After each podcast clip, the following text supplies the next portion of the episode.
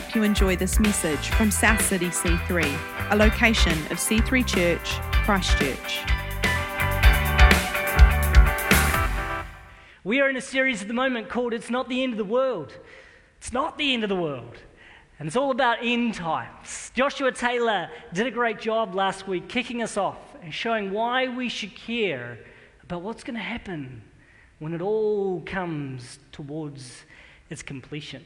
He showed that the end times isn't a story in which all of our hope is lost, it is instead a promise in which all of our hope is meant to be anchored. When I was young, maybe 10 years old, my church hosted a seminar with an end times expert, and they were impressive. They knew a lot and had lots of charts and diagrams, and they had the, seemed to know all the secrets. And what I remember from that seminar was this overwhelming sense of dread. Overwhelming sense of, oh my goodness. Jesus was likely going to come back, he said, before I was an adult. And there would be a series of terrifying things that would happen in the lead up. I was overwhelmed and petrified. You shouldn't take a 10 year old to an end time seminar. I just don't think that's wise. Uh, this week also, I pulled out my Bible that I used to use as a teenager. And I was looking through the passage we studied last week, Matthew 24, and I found two passages which I want to show you up on the screen. I wrote all over this Bible. It was just part of my fun, almost journaling thing. I'd underline verses, and uh, it's fun for me now to go back and see what 16 year old me was actually thinking about. And everyone has a theory, right, on when Jesus is coming back. And it turns out I did too. Here it goes up on the screen here. This is Matthew 24. You may not be able to see all of it, but Jesus is talking about end times and he says, Therefore, keep watch because you don't know the hour that the Lord will return. Uh, you don't, and then it says that the Son of Man will come in an hour you do not expect him. So you'll see, I wrote there 2 a.m. That was me as a 16 year old. I thought to myself, I know, what hour would I not expect someone to come around? 2 a.m. There you go, I cracked the code. You guys can take that to the bank. Actually, 25 years later, that's about as close as I'm likely to get. So if you've come tonight hoping to know when the end of the world might be, 2 a.m. is as close as you're going to get because I don't know. I've absolutely, I don't actually think we're supposed to know. Uh, that's just, yeah, that was my sense of humor. So, anyway, the second one was from what Josh mentioned uh, in the scripture uh, last week from Matthew 24, where it talks about the gospel will go through all the world and then the end will come. And so I went to a conference as a teenager and had my Bible open in front of me, and they told us when it was going to be. So let's have a look at that up on the screen there. Uh, bring that one up. It says, um, the gospel will be preached into all the world as a testimony to all nations, and then the end will come. And so I wrote in my Bible there by 2001, because when I went to this conference, that's what they said. It's going to be by 2001. You can also see how I like to underline the verse numbers. He who stands firm to the end will be saved. That's, you know, that should probably be more important in the end. But you can see what I wrote. You see what I wrote after by 2001? Scary. Scary, because that's what I thought. That's what I felt. I was like, oh my goodness, by 2001, this is all going to be gone. This is all going to be over. Now, as it turns out, uh, it was obviously some way off, unless we've all missed something. But it was, it was scary. Revelation has beasts. If we look at that book, if we look at the book of Revelation, it has beasts and dragons with multiple uh, heads, and they have horns, and there are plagues, and it's the end of the world. And it's easy to get terrified. And I think when we do that, we actually miss the point of what Revelation is all about. Tonight I'm here to answer the question, why does the end time, what does the end times tell us about Jesus? What does the end times tell us about Jesus? Now this is not your normal question when you open the book of Revelation, but I think it is the question that we should be asking as we open the book of Revelation. It's one of the most important. The, book of, the point of the book of Revelation is not to give us a clue to figure out when the end of the world is going to happen. The point of the book of Revelation is to tell us about Jesus, about the one who's in charge of the end of the world, so that he, we might have confidence that he can take care of us here and now. Let's start in Revelation chapter 1, verse 1. It says this The revelation of Jesus Christ.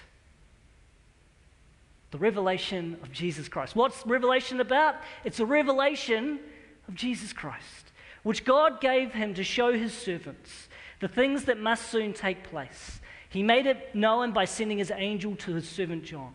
It's about things that will happen, but at its core, I think it is about Jesus and where he fits into the story. Through Revelation, we get these, these pictures of Jesus. And today, what we're going to do is we're going to walk into two scenes. Two scenes that Jesus shows up in that tells us that the story that we're living about is all about Him. And it makes a massive, massive difference to the way we live today. Let's look at the first passage from Revelation chapter 1. We're going to read verses 12 to 16. It says this When I turned to see who was speaking to me. I saw seven gold lampstands. Standing in the middle of the lampstands was someone like the Son of Man. He was wearing a long robe with a gold sash around his chest. His head and his hair were like wool, as white as snow, and his eyes were like flames of fire. His feet were like polished bronze, refined in a furnace and his voice thundered like mighty ocean waves. He held seven stars in his right hand, and a sharp two edged sword came from his mouth. And his face was like the sun in all its brilliance. What a beautiful scene. What an amazing scene. And I don't know whether you're uh, one of those right brain people who is creative and you like to picture things. And you maybe have a picture in your head now as to what that's all about. One of my core beliefs about Revelation is that it is filled with symbolic language. The pictures that are seen, many of the times that are given, are symbolic language of the things that God will achieve. And nowhere is that symbolism more clear, that metaphor language more clear than right here. This week I read a history article, cha- uh, channel article on what Jesus looks like. And they said, well, the, the, the only thing the Bible really tells us about what Jesus looks like is this one He's white haired with skin like polished bronze, and he's got kind of fiery eyes and a, face that's really bright. That's not what's happening here. This is not a description of what Jesus physically looks like. It is a visual picture. It's doing this amazing thing. It's hyperlinking. You know, you're on a web page and you see that little blue highlighted thing. You can click on it, it takes you somewhere else. It's hyperlinking to the Old Testament. If you ever look in the sermon notes, you can see a, a few passages and how these reveal Jesus' nature. Let's, let's, let's break this down. He walks among the lampstands, which we are told later on are the churches that John is writing this letter to. He was like the Son of Man, which is an amazingly important reference straight from the book of Daniel. He's referencing that all over. He is clothed with the robe of a priest the robe and the sash, one who intercedes for his people. His hair is white, symbolizing perfect wisdom. His eye, eyes are like flames of fire to show that he is the all knowing judge.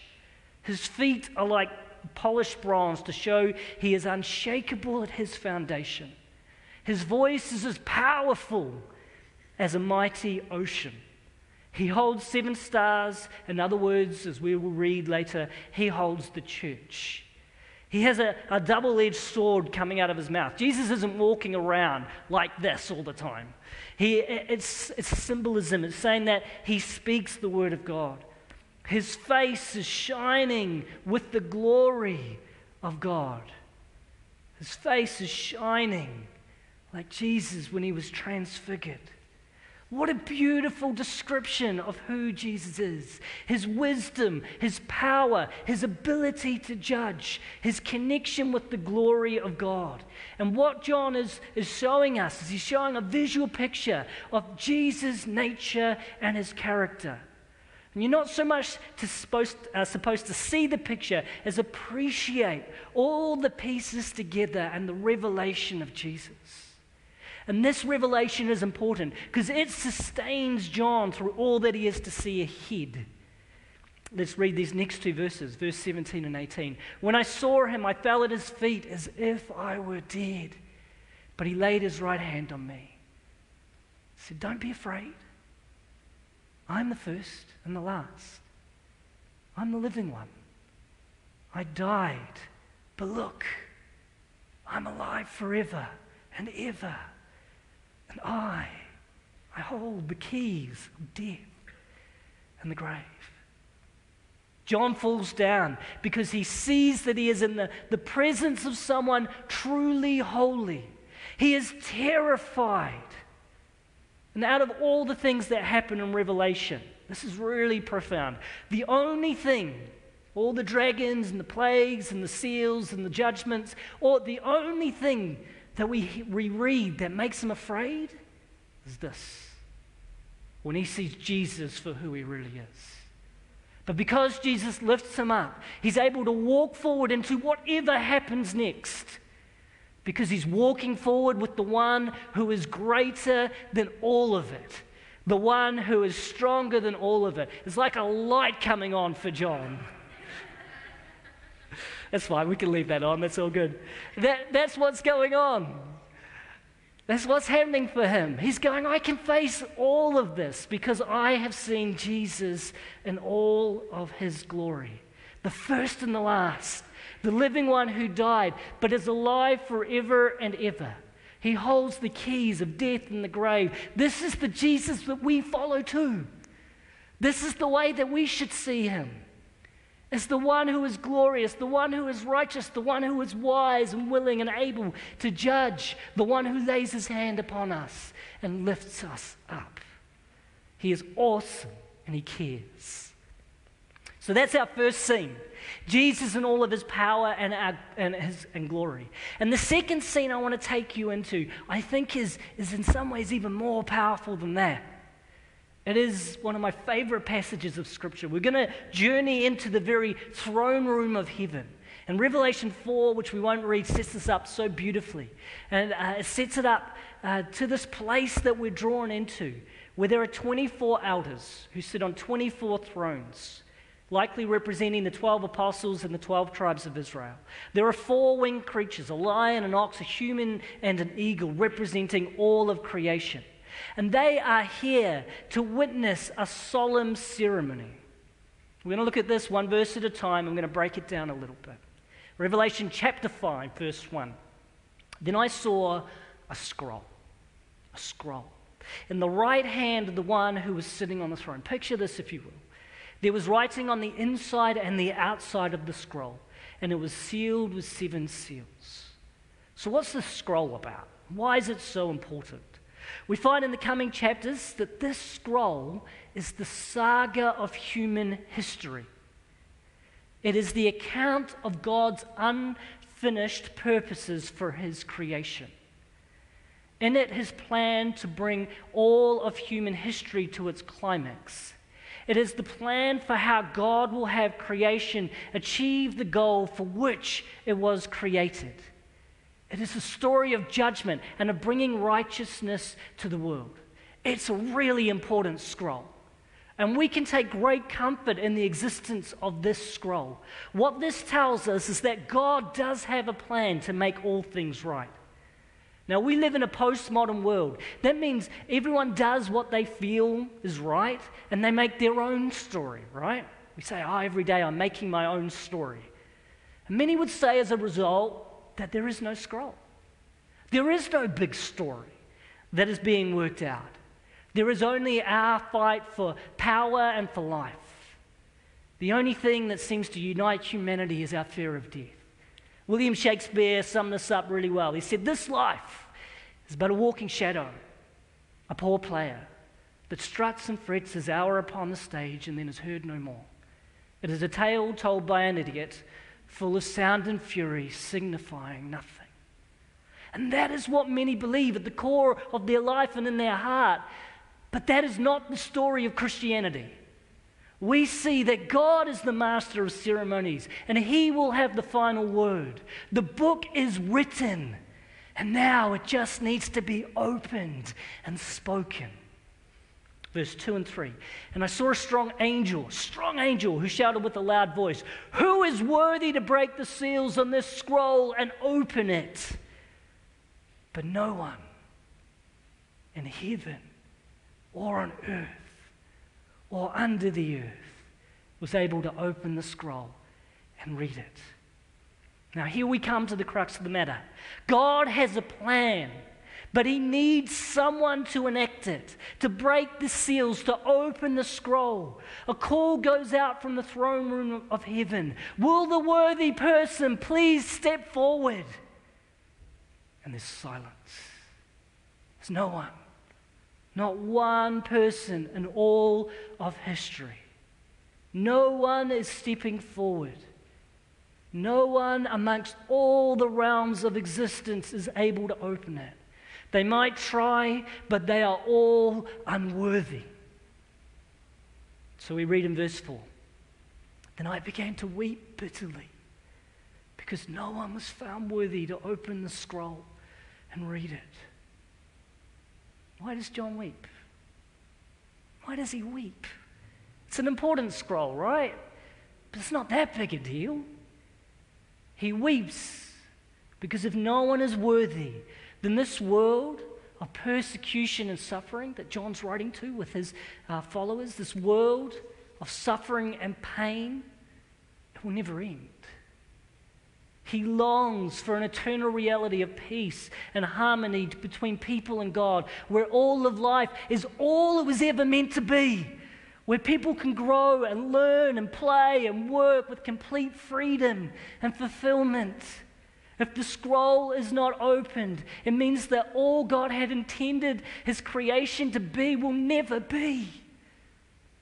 We live in this world filled with uh, sin broken by sin, broken by human selfishness, where injustice is insidious, where sickness shatters, where natural disasters devastate, where lust is greater than love, where I is greater than you, where it is such a battle to maintain harmony in our relationships. A world where marriages disintegrate, where children reject their parents and parents abuse their children. And our deep belief is that the world is not meant to be this way. We have hope that we will, there will come a day where all wrongs will be made right, where the brokenness, which even if it can't be undone as though it had never happened, will be mended and molded into something that is brand new and good. And I don't know about you, but I long for such a world. There is something in our bones that aches for it. We join with all creation in groaning for that new reality. And if that cannot be, then we would weep too. We should. I long for the day of no more, no more sickness, no more suffering, no more death. My heart aches for it. And John weeps, as he should. But that is not the end of the story. Verse 5. But one of the 24 elders said to me, Stop weeping. Look, the lion of the tribe of Judah, the heir to David's throne, has won the victory. He is worthy to open the scroll and its seven seals. Who is worthy? The elder says that there is only one, the true human, the true Israel, the lion of the tribe of Judah, and the heir to David's throne, Jesus. This is where we expect to see the greatest creature in all of history to enter. Think someone more inspiring than the greatest leaders, someone stronger than the most celebrated war heroes, someone who will evoke in you awe and fear, someone majestic. Can you get the picture of that person in your mind? Maybe it's the same image that we saw before eyes of fire, hair like snow, face shining like the sun. Surely this is who will turn up. Let's see what John says. Verse 6. Then I saw, then I saw a lamb, a lamb that looked as if it had been slaughtered, but it was now standing between the throne and the four living beings, uh, and, the, and among the 24 elders, he had seven horns, a symbol of his complete power, and seven eyes, a symbol of his omniscience, which represent the sevenfold Spirit of God that is sent out into every part of the earth. We expect someone great, But when he steps forward and John looks at him, it must have been a shocking sight. What he sees doesn't seem much like a lion. Instead of roaring and victorious conqueror, he sees a lamb who's been slaughtered. He even sees him one way, John sees him another way. The one who is worthy is the slaughtered lamb, Jesus, who became the sacrificial lamb for you and for me. Yet he's still standing because he beat death. He gave it all for you and for me and all creation. And that's what makes him worthy. The victory of the lion is accomplished by the sacrifice of the lamb. It's a lion like victory, a victory over all forces of corruption and death. And then we get this moment. Oh, it's such a moment. Verse 7. He stepped forward and took the scroll from the right hand of the one sitting on the throne. I'm not sure how a lamb can do that, but he does. Can you feel the drama of what's happening here? This is like that moment when all the Avengers go to lift Thor's hammer to see who is the one who is worthy, and none of them can lift it. Many others have been counted as unworthy until Jesus, the lion and the lamb, steps forward. You can almost sense the entire universe inhaling at this moment. But he reaches out and he takes the scroll. Only he can. It's coronation moment. It is Jesus exhibiting publicly that he is king. Verse 8. And when he took the scroll, the four living beings and the 24 elders fell down before the Lamb. Each one had a harp and they held gold bowls filled with incense, which are the prayers of God's people. The elders are holding bowls filled with the prayers of God's people, and these are producing a sweet smell before the throne of God. And what are these prayers? Well, we sing a song here, and we are again soon, that talks about incense arising uh, day and night before God's throne. That incense is not just worship for God, but these are the prayers of longing from God's people. This is every time you've asked God to make the world right again. Every time you've cried out and asked for something that is wrong to be fixed, it goes in one of these bowls. Every time you've cried out for justice, every time you've asked for, uh, for God to come and fix what's happened as a result of the curse, this is where it goes. It is right there in God's presence, and it is especially present in this moment because these prayers can now be fully and finally answered. It's every time you've said, How long, O God? How long will you allow this suffering and injustice to continue in our world? And it's all there to be answered in this moment. So the elders who have bowed down, it's awesome scene. We're not going to read all of it. But they start to worship. And they're joined by millions and millions of angels. Then the created universe, which has been inhaling, exhales and erupts in endless and uncontrollable, uncontainable praise. Verse 12, and they sang in a mighty chorus Worthy is the Lamb who was slaughtered to receive power and riches and wisdom and strength and honor and glory and blessing. And then I heard every creature in heaven and on earth and under the earth and in the sea, they sang, Blessing and honor and glory and power belong to the one sitting on the throne and to the Lamb forever and ever. What a moment! What a moment! We all long for a day when the wrongs will be made right, when peace reigns and love is our native tongue. The only way this happens is through Jesus. One way we can anticipate that is by coming to Him and worshiping Him. God, in His grace, allows us to know Him and love Him.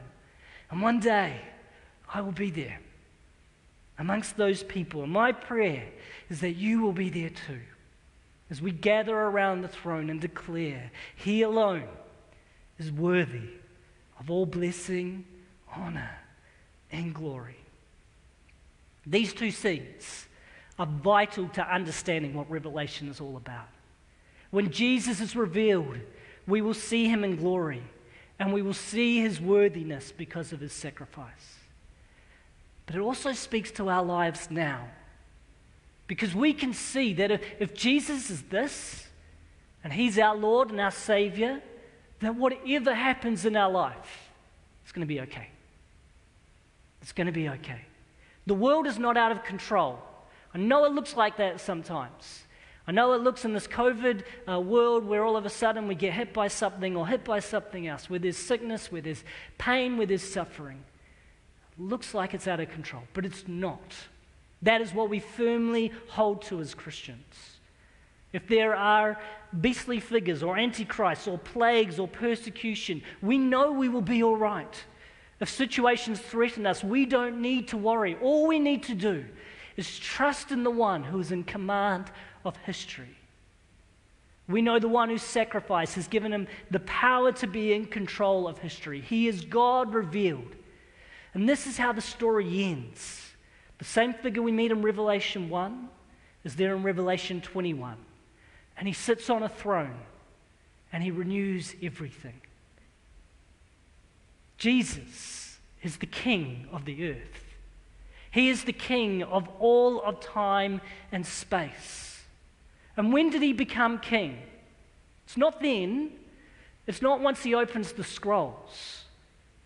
He became king the moment his dead heart beat again. That was when Jesus became king. All we're seeing him do in these passages is take that role that he's already won. The fact that he is the slaughtered lamb still standing means that he is the king here. He is the king now. The king of our world is Jesus, it's nobody else. And so today, whatever we're going through, we know that we can trust him. So, what's going on in your life right now? This message is for you tonight. You need to know that your life is not controlled by circumstances or by others' choices, but that Jesus Christ, who is revealed as King and as a servant, is in charge of your life. You can trust Him with your life, you can trust Him with your heart. He will tap you on the shoulder and He will lift you up. Jesus is King right now. So we're not scared by what might happen. It's not the end of the world. We're confident and we know the one who will put his right hand on us and lift us up. Tonight, what we're going to do is we're going to worship. And as we do, we can come to him. Say, You are worthy of it all, and I give myself to you. Can you bring to him your pain tonight? Bring to him your questions. Bring to him your doubt and frustrations. Bring to Him your longing to see everything made right again.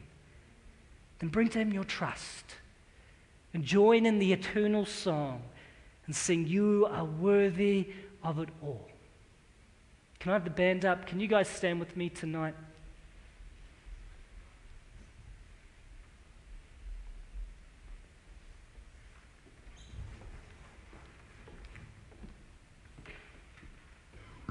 It's quite a picture.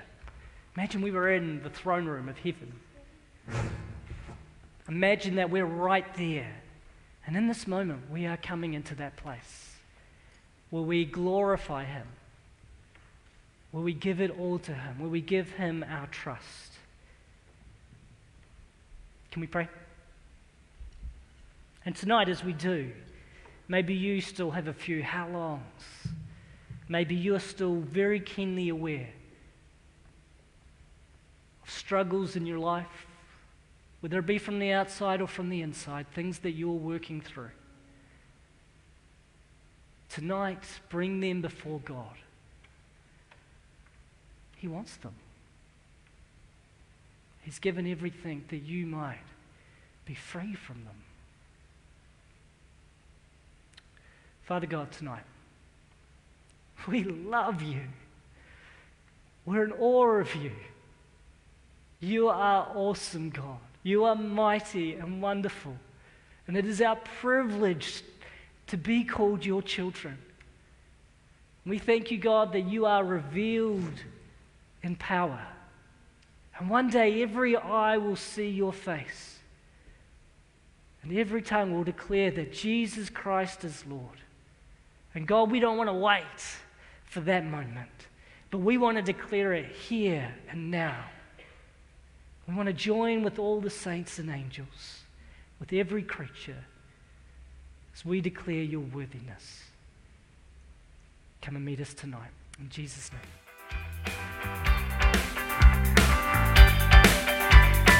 Thanks for listening to this week's message. To learn more about our church, visit c3chch.org.